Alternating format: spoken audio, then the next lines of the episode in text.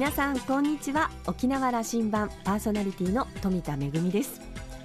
びっくりするんですけど、うちの実家まだゴーヤーとヘチマが小さいんですが実をつけてるんですよね。もうじゅうにがつも終わろうとしていますが、どうしちゃったんでしょうか。まあでもあのこうしてね、忙しいこの季節に、えー、ビタミンたっぷりのうちな野菜を食べることができるというのは幸せなことかもしれません。さあ、沖縄羅針盤、今日もごじまでお届けいたします。どうぞお付き合いください。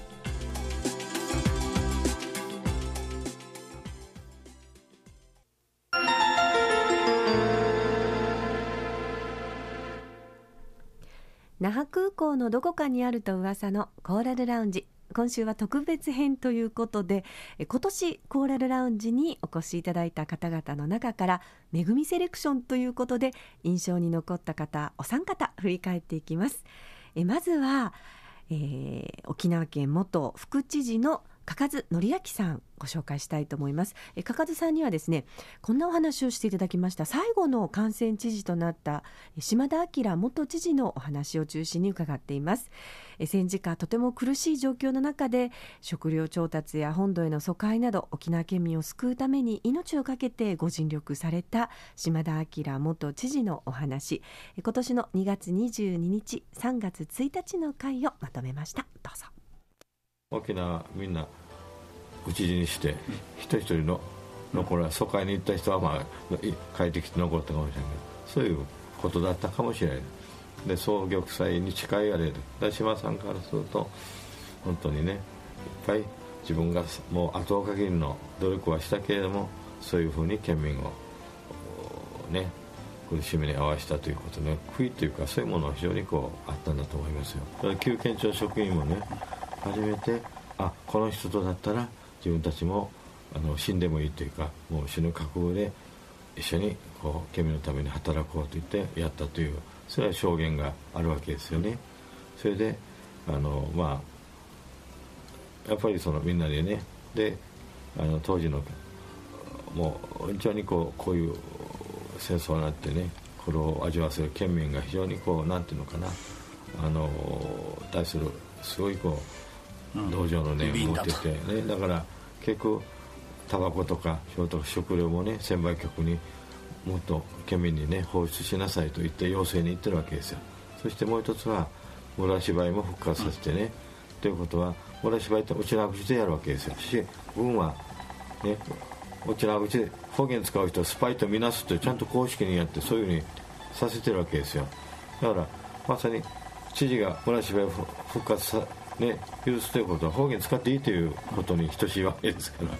まさにこう沖縄県民の立場に立ってね、あのそういう苦労する人たちをね、だから疎開した人たちも、まあ、しかしその間に対馬丸が前の年あったりしてね、うん、行くそこ躊躇するわけですよね。行くも地獄、うん、残るも地獄の世界の中で、しかし何とかしてその子供たち、将来の沖縄の子供たちだけはという思いがやっぱり軽くあって行って、まあ、疎開した人たちもいっぱい苦労したわけですよ。苦労したけども、しかし命はね、あの起こして、まあ、うちの母なんかも僕が大分で疎開先でみっつの時に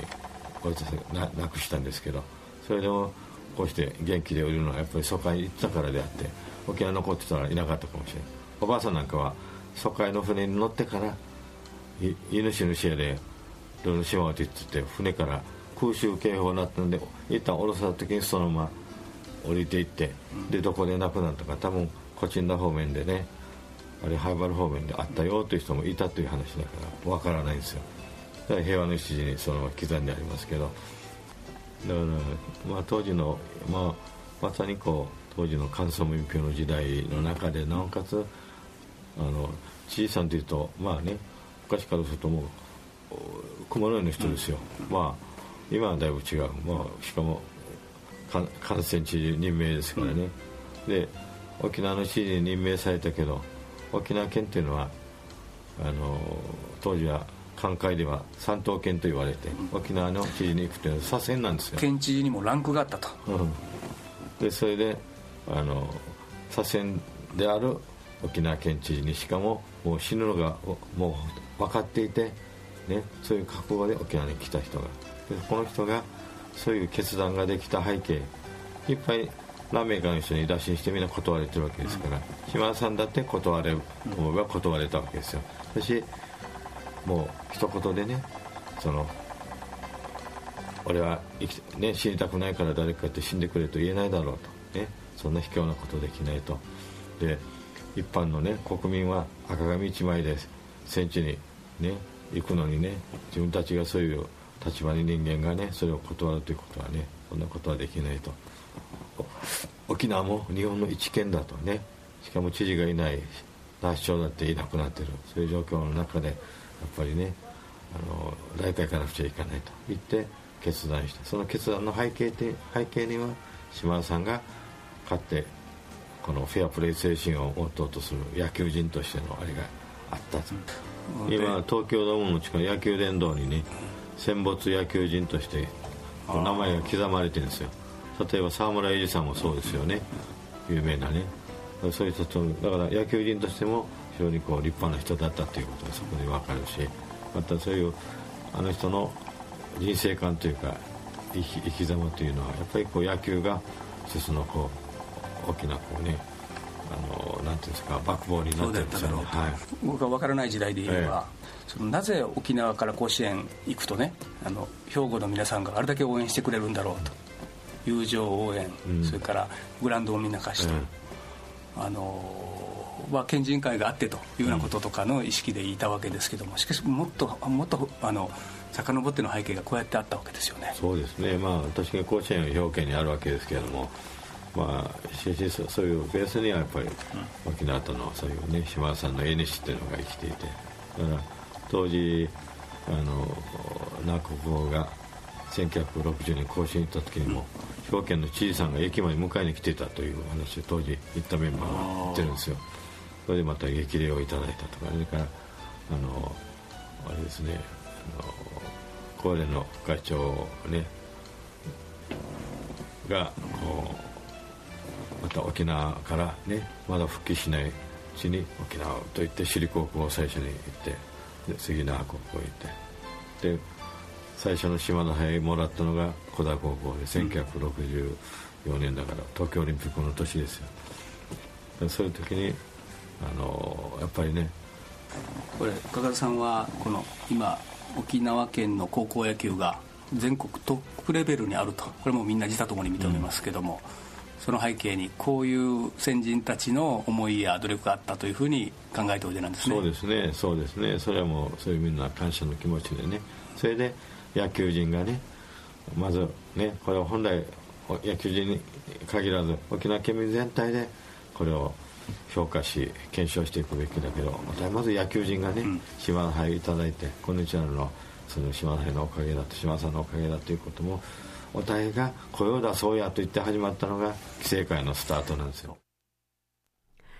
えー、今年は顕彰碑を作るためということで、えー、かかずさんはですね、規制会の会長も務められて、えー、たくさんの皆さんからのご寄付を頂戴して、今年のろくがつ野球の殿堂である、まあ、あの大野山の方にね、えー、見事な顕彰碑が完成しました。私はあの除幕式典の方にもね参加させていただいたんですけれども、とても感動的な、えー、式典でした。えー、戦後ななじゅうねんの今年、大きな力に対抗してでも小さな命に寄り添った島田明氏のお話、とても印象深い回となりました。えー、お一人目は元、えー、沖縄県副知事の嘉数典明さんのお話、ご紹介をいたしました。さあ、それではお二人目に参りましょう。お二人目は参議院議員の糸数慶子さんです。えー、糸数さんはバスガイドを長年務められ、えー、常に平和の視点と沖縄独自の自然や文化にスポットを当てて沖縄を伝え続けてこられました。平和ガイドの先駆けとなりました。平和の一義助を訴えて、えー、参議院議員となり、えー、今回のお話はですね、世界に沖縄を伝える活動についてのお話です。えー、今年のさんがつにじゅうくにちの糸数慶子さんのお話です。そうですね、去年あのアメリカに行って間違った沖縄の県民の声を日本政府や当時の中山知事が伝えているので違いますよということをね、名護市長選挙勝ちましたっていうことを言って、その後ではちがつは先住民族会議があのスイスのジュネーブでありましたので、うちなうちのその人権を含めたマイノリティのことを世界の同じ先住民族の皆さんに訴えて、その後くがつに国連の中でニューヨークであの訴えてきたこともあれはね、うん、インパクトあったんですよ、はい、あの糸川さん映像に訴えられたからね、瓶型を着て登場なさったわけでしょ。そうですね、流走していきましたけど、ご自分のアイデアだった。あ、そうですそうです。やっぱりあの沖縄琉球というのをあの本当に短時間で目に訴えるっていうのはもう流走していくしかないというふうに思いましたので、あれ全部自分であの本当にごふんじゅっぷんという、うんうん、そのねもう早変わりというか、うん、着替えてパッと。沖縄は新たな基地建設についてを容認してはいないんだということをそこで訴えられた、うん、そうです。その基地が建設されていることが ど, れどういう意味を持ってくるんだと、うん、そ, のそれはその環境の問題やその命に関わる問題なんだということを訴えられておられましたね。そうです、はい、これは、ねうん、これはね沖縄戦でやっぱり県民のよにんにひとりが亡くなったというそういう戦いをね経験したところから、私たちはこの女川知事も誕生、それからその前の名護市長が誕生ということは、沖縄は戦いに使われる新しい基地はいりませんよっていう思いがそこにあるんですけど、まあ、憲法きゅうじょうというのも平和憲法で、まあ、その太平洋戦争を経験した日本の国からやっぱり何としてもこう武器を持たずに戦争せずにっていうその平和憲法を作ったわけですよ。でこれは世界の人とつながるという意味では戦わないという、つまり戦争をしないと命を大事にするということがこのマイノリティであっても日本の国の中で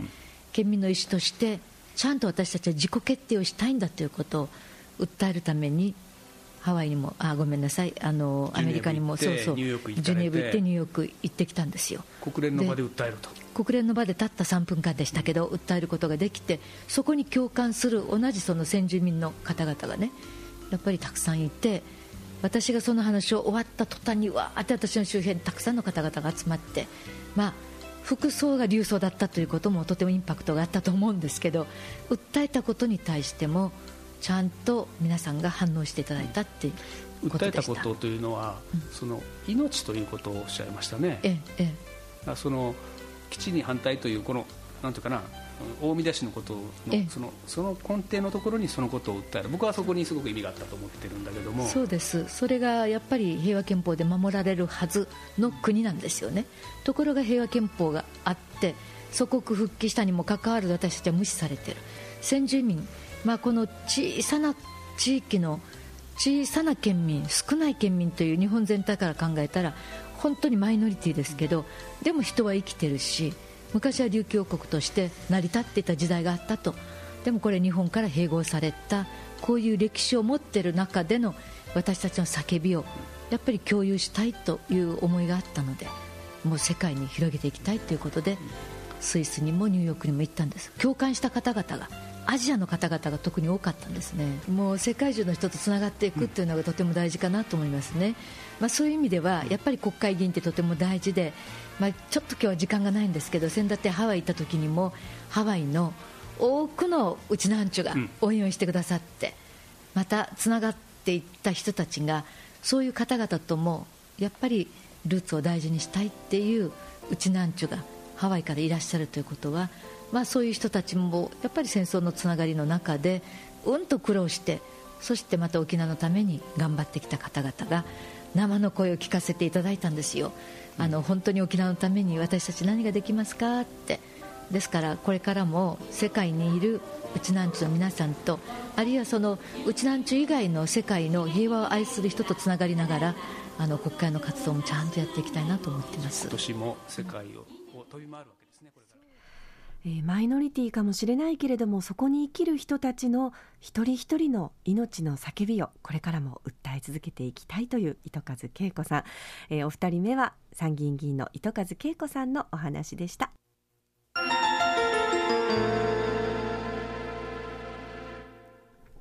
今週はコーラルラウンジ特別編ということで、今年コーラルラウンジにお越しいただいた方々の中からめぐみセレクションということでお届けしています。それではさんにんめは沖縄国際大学の富川盛武教授です。今回は沖縄アジア戦略構想についてのお話を中心にお伺いしています。じゅういちがつついたちとようかの放送です。どうぞ。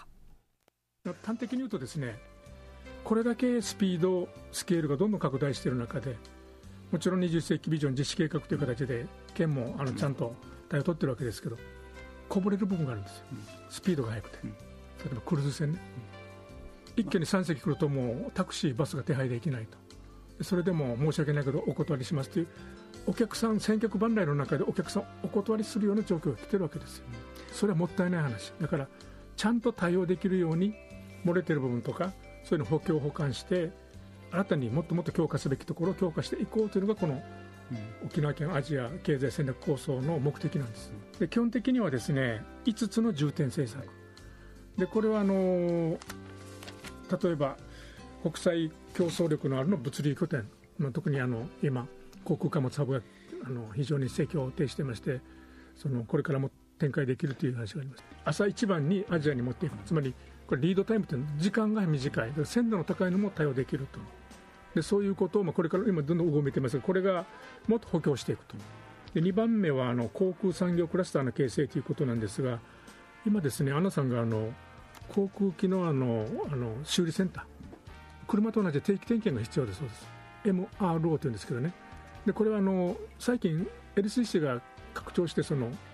飛行機の機種が中古型機化してるんです、うん、で機種が増えますよね、あの数が増えますよね。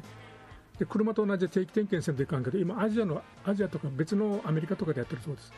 それを国産の エムアール ジェットもできたので、でこれを那覇にやると多分需要が見込めるということで、まあ、アナさんはその付帯する臨空産業ができた。今までは貨物が型だったんですが、ここに航空機に関連する産業ができたわけです、うん、そうすると周辺にどんどんクラスターができていくんです、うん、これがまあ発達展開する。そうするとその航空機は那覇空港でメンテナンスもするようなことが起きてくる。そうです。そうすると、うん、メンテを支えるまた関連する産業も立成田とかもありますけど、こういう空港に隣接した産業が、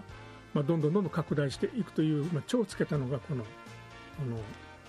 そういう展開を見越してあの沖縄の高専でそういう人材育成をするとかも始まっているわけですよね、はい、もう人生がいなくなるから、うん、高専にそういう専門家を設けて人材育成も同時にやっていこうということも進んでいますね。当然ながらその世界を魅了する国際観光地の発展ということで、今でも好調なんですが、特にさっき話した富裕層、そういうことも含めてそのアジアに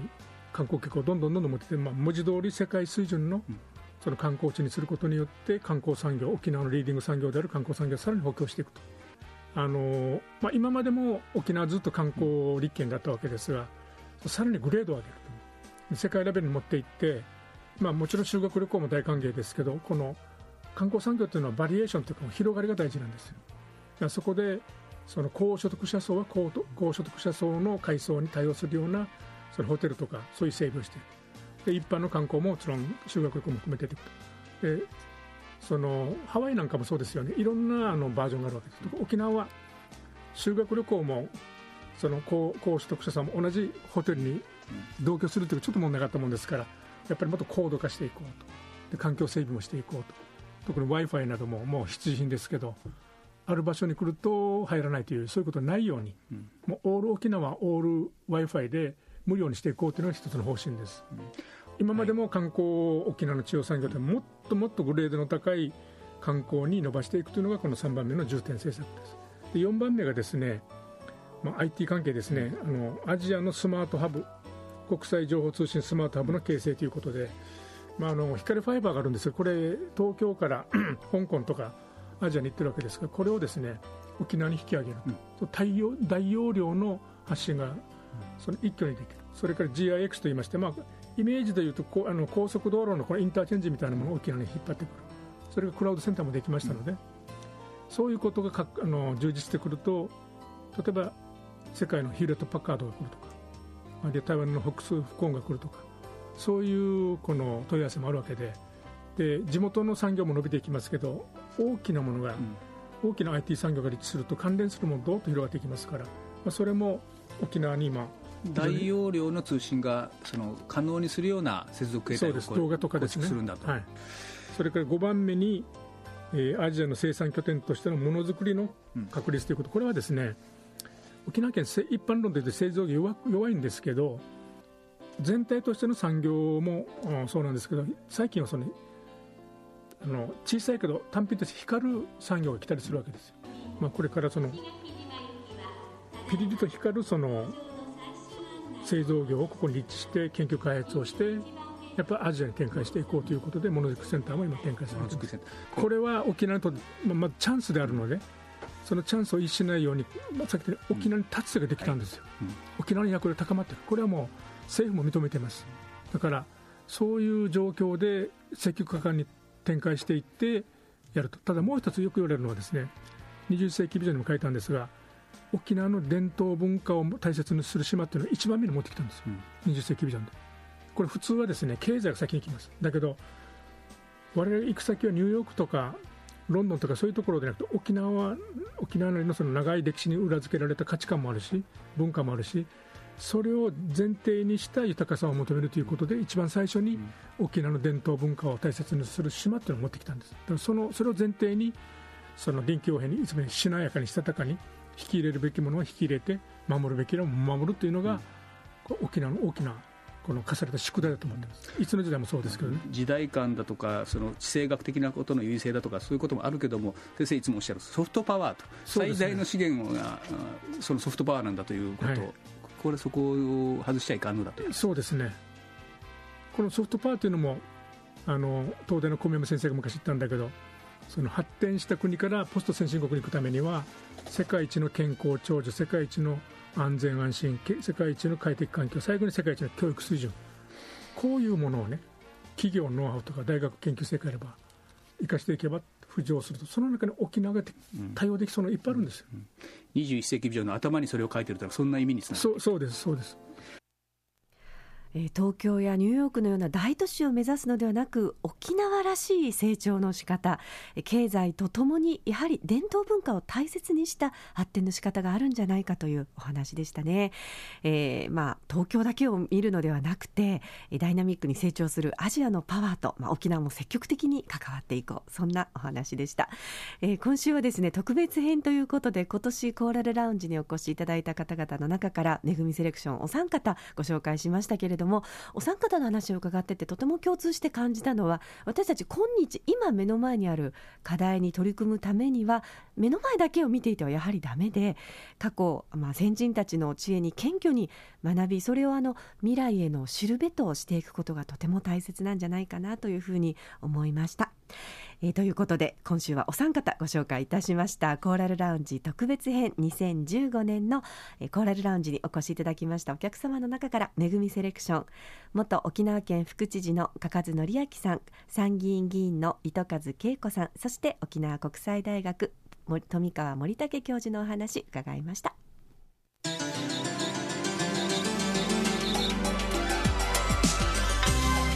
どうもこの時期は慌ただしくて、こうなんかせわしくいちねんが過ぎていくというようなイメージがありますけれども、えー、ちょっとだけ立ち止まっていちねんを振り返ってみる、そんな機会があるといいなというふうに思いました、えー、今週はコーラルラウンジ特別編ということで、今年いちねん、えー、たくさんの方にラウンジにお越しいただきましたけれども、その中から印象に残った方お三方をご紹介させていただきました。今週はめぐみセレクションでお届けいたしましたが、来週はディレクターズセレクションということでお届けいたしますので、どうぞお楽しみに。